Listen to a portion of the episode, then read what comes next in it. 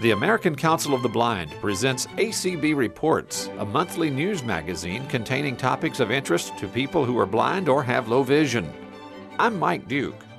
This month, Ladies and gentlemen, welcome to the 53rd Annual Convention of the American Council of the Blind. Welcome to ACB Reports for August 2014.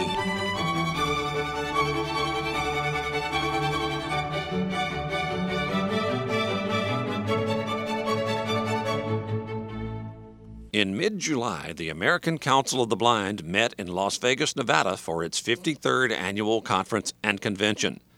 During the opening assembly on Sunday evening, July 13th, Kim Charlson delivered her first report as the organization's president. This month, ACB Reports brings you highlights from her address. As you know, in 2011, ACB commenced working on the problem of the inaccessibility of information on prescription drug labels with the introduction of H.R. 4087, the Accessible Prescription Drug Labeling Promotion Act. The original bill language was incorporated into S 3187, the Food and Drug Administration Safety and Innovation Act, which passed and became law in July 2012. The bill language called for the establishment of a working group comprised of representatives of the blind and aging communities, along with pharmacies under the auspices of the U.S. Access Board.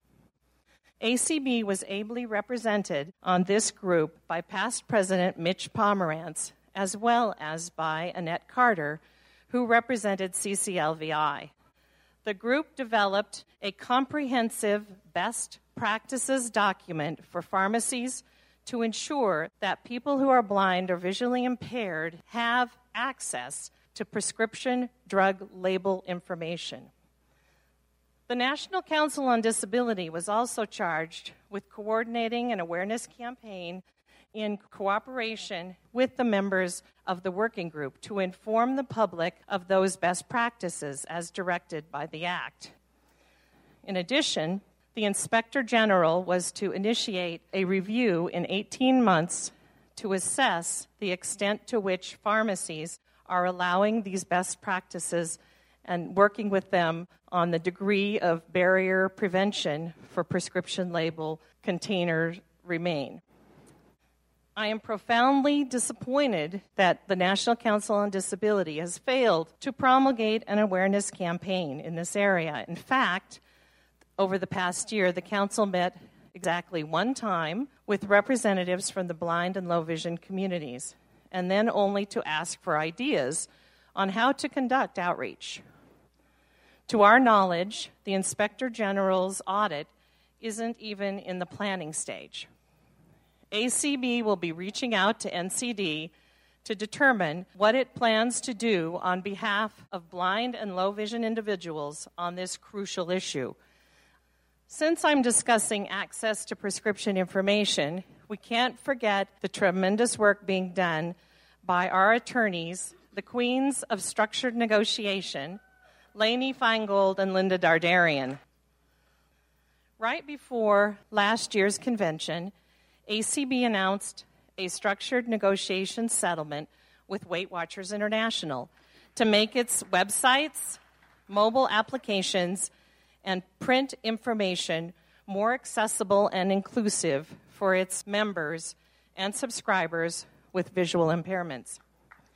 Weight Watchers adopted the Web Content Accessibility Guidelines as its accessibility standard for both web and mobile applications and has made substantial enhancements to its websites and mobile devices to meet this standard.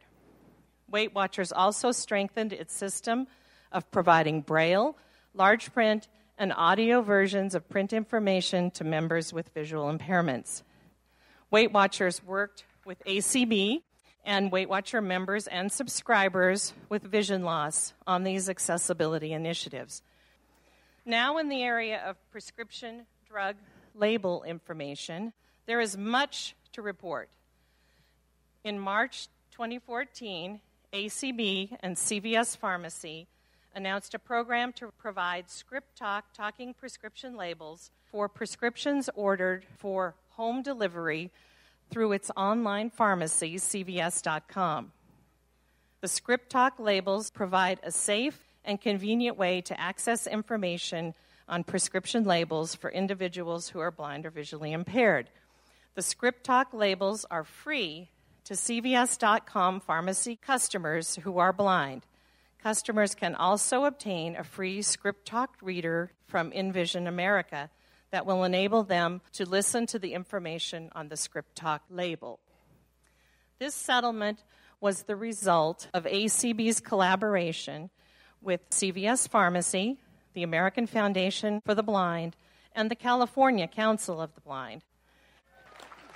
ACB commends CVS Pharmacy for taking steps to provide speech access to label information for customers with vision loss, along with its willingness to assess methods to improve large print labels and evaluate how it can effectively provide braille labels. In June 2014, ACB announced a groundbreaking settlement with Walgreens, the nation's largest drugstore chain, launching a nationwide program offering talking prescription devices to customers with visual impairments. Walgreens is the first in the industry to offer its own exclusive prescription device called the Talking Pill Reminder at its retail locations nationwide. The device attaches to the prescription container and is provided free of charge with prescription medications that Walgreens dispenses to its pharmacy customers who are blind or visually impaired. The talking pill reminder can be recorded to speak the information on the customer's prescription medication label and also has an audible alarm to remind patients when to take their medication. The talking pill reminder is available to customers of the over 8,100 Walgreens retail pharmacy locations around the country and through the mail order service as well. The devices also are available in Walgreens drugstores for purchase for the retail price of $9.99 for people who are not visually impaired or do not have prescriptions from Walgreens. This initiative was the result of collaboration between ACB and Walgreens, the California Council of the Blind, and the Illinois Council of the Blind. In addition, we've received confirmation that all Duane Reade pharmacy locations, primarily in New York State, will also have the free talking prescription labels for blind pharmacy customers. Duane Reade is owned by Walgreens and has over 250 locations. More is happening on the effort to make sure that people with vision loss have independent access to prescription information. ACB is part of a structured negotiation effort with Caremark to obtain accessible prescription information from that mail order pharmacy company, which we know impacts many blind federal employees and others. Caremark, connected to CVS but operated as a separate company, has been a solid, structured negotiation partner, and we hope to have something to announce on this before the end of the year. Lainey and Linda are also working in other retail and mail order pharmacies, including Rite Aid, on the accessible prescription front. In addition to accessible prescription information, Lainey and Linda continue to engage in other structured negotiations with ACB, its affiliates, and individual blind and visually impaired people around the country. Discussions in various stages continue with Bank of America, Safeway, Charles Schwab, E Trade, Denny's, and WellPoint Health Insurance. WellPoint is a company that operates Blue Cross Blue Shield franchises across the United States.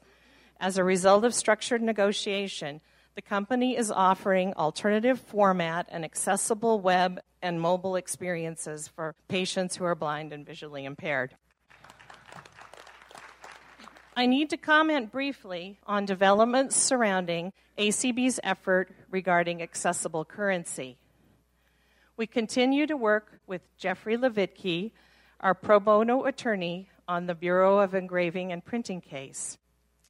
Eric Bridges and I met in person at the Bureau of Engraving and Printing in October with a large group of staff from the Meaningful Access Unit. We received an update on research, developments, and testing of currency with tactile features.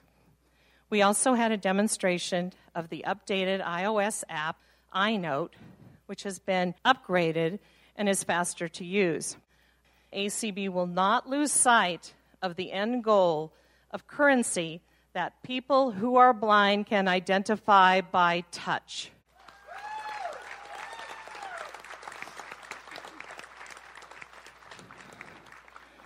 In the area of guide dog access rights, ACB has been involved with two cases. First, you may have heard about the experience of ACB member Albert Rizzi, a guide dog user who was ejected from a U.S. Airways flight on November 13, 2013, because he was not able to put his guide dog far enough under the seat of the passengers sitting next to him, which did not seem to please the flight attendant. Mr. Rizzi had been assigned a seat at the rear of a small plane in the center of the bench seat with no passenger seat in front of him, since this was the aisle itself. The Air Carrier Access Act grants people who use guide dogs the right to full access to air travel, accompanied in the cabin by their working dogs. It is the responsibility of each airline to ensure that personnel both understand and respect the rights of passengers who use guide dogs. ACB has called upon all airlines to guarantee that appropriate policies regarding the access rights of people who are blind traveling with guide dogs are in place, and that airline personnel who interact with passengers before, during, and after travel receive appropriate training regarding the treatment of guide dogs and their handlers during all phases of travel.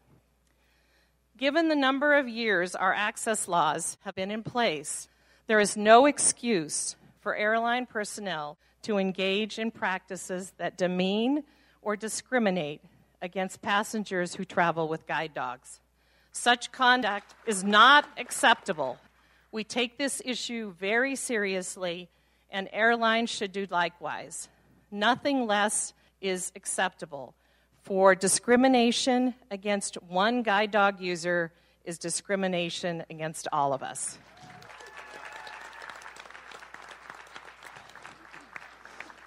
In a continuing investigative series documenting discrimination against guide dog handlers trying to get taxi cabs in Washington, D.C., WUSA Channel 9, DC's local CBS affiliate, conducted an undercover investigation with Melanie Brunson and Eric Bridges and field journalists to document the discrimination.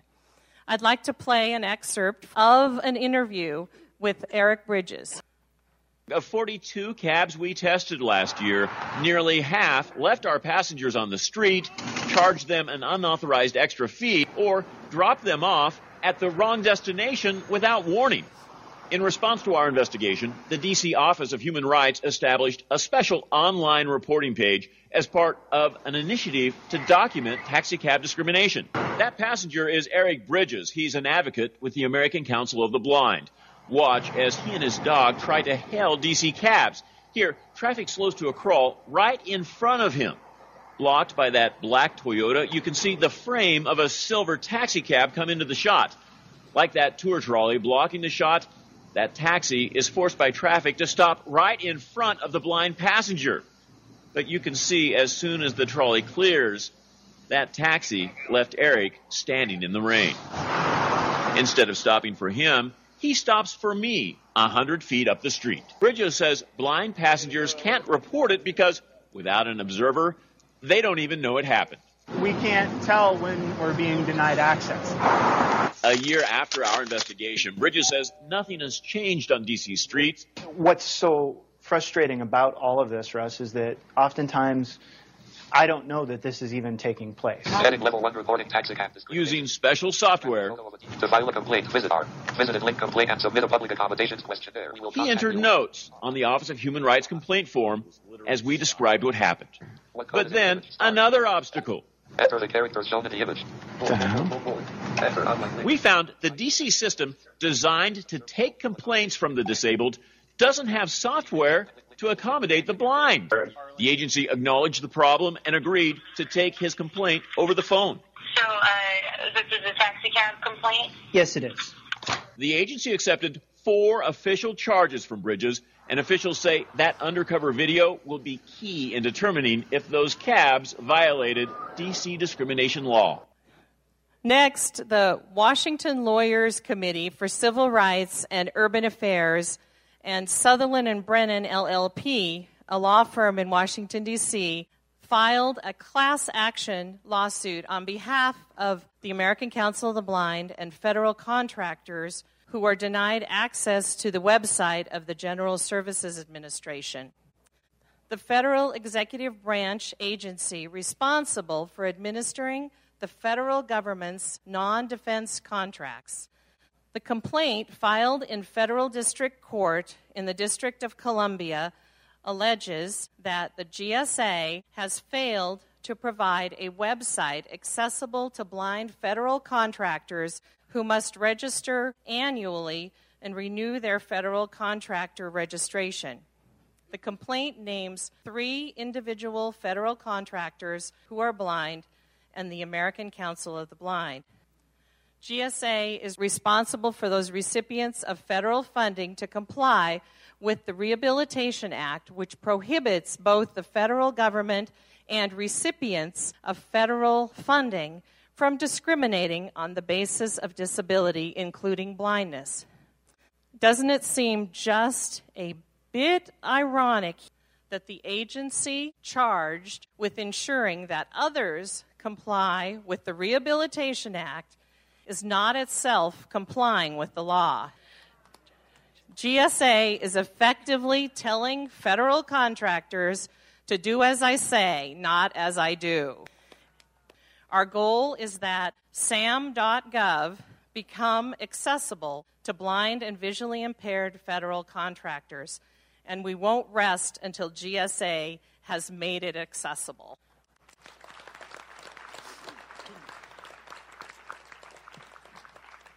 Now let me shift to television and audio description.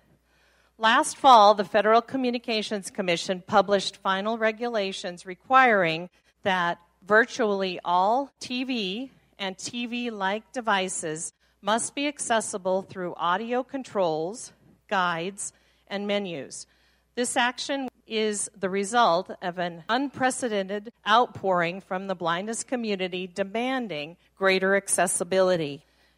Many of you may recall that there had been attempts by some industry groups to thwart the intent of the 21st Century Communication and Video Accessibility Act, which has revolutionized the television viewing experience for people who are blind or visually impaired. ACB, along with the American Foundation for the Blind, successfully negotiated with leading industry advocates to draft a consensus that the FCC ultimately used to adopt the new rules.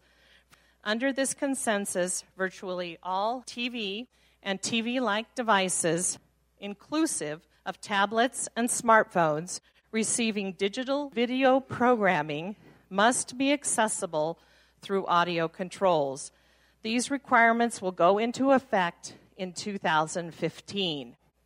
ACB's own audio description project continues to be active, advocating for all types of audio description, from television to live theater, museums, movies, and on DVDs.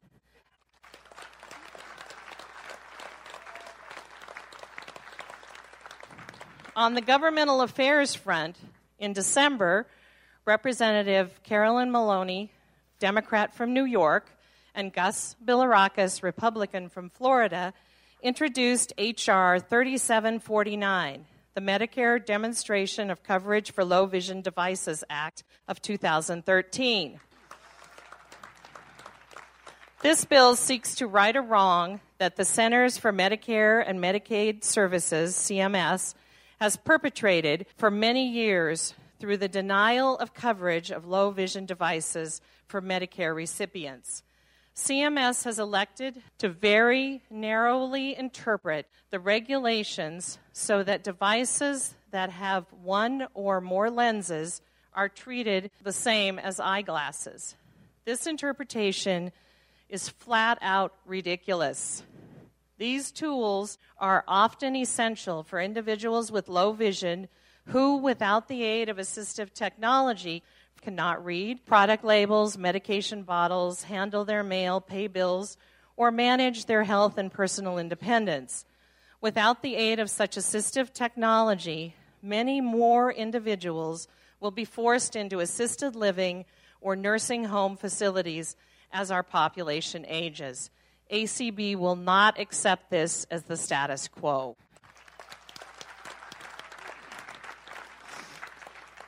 In February, Representative Matthew Cartwright, Democrat from Pennsylvania, and Stephen Stockman, Republican from Texas, introduced H.R. 4040, the Alice Cogswell and Ann Sullivan Macy Act. H.R. 4040 will improve the delivery of appropriate special education and related services to all students who are blind or visually impaired, as well as students who are deaf or hard of hearing. The introduction of this bill is a critical first step to ensure that the special education system can be transformed in a manner that will truly allow for blind and visually impaired students to succeed in a 21st century classroom. As many of you are aware, late last month, the House and Senate reached an agreement on the compromise bill language to reauthorize the provisions in the vocational rehabilitation program contained in the Workforce Investment Act the compromise bill was H.R. 803, the Workforce Innovation and Opportunity Act, which was passed by the House and just this past week by the Senate.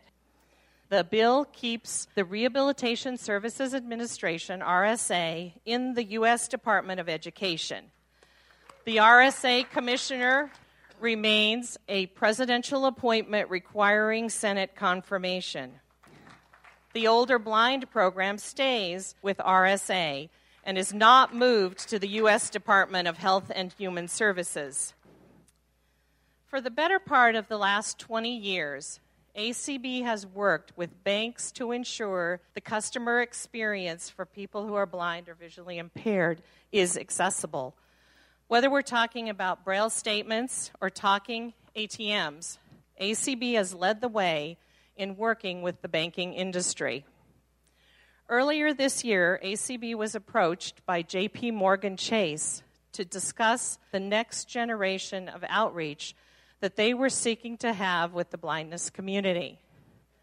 These discussions culminated in a day long meeting held at the JP Morgan Chase headquarters in New York City, where ACB was represented by Eric Bridges and Brian Charlson.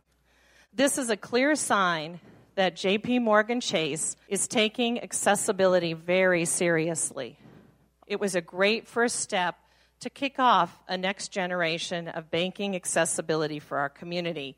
ACB and JP Morgan Chase view this relationship as long term and very valuable.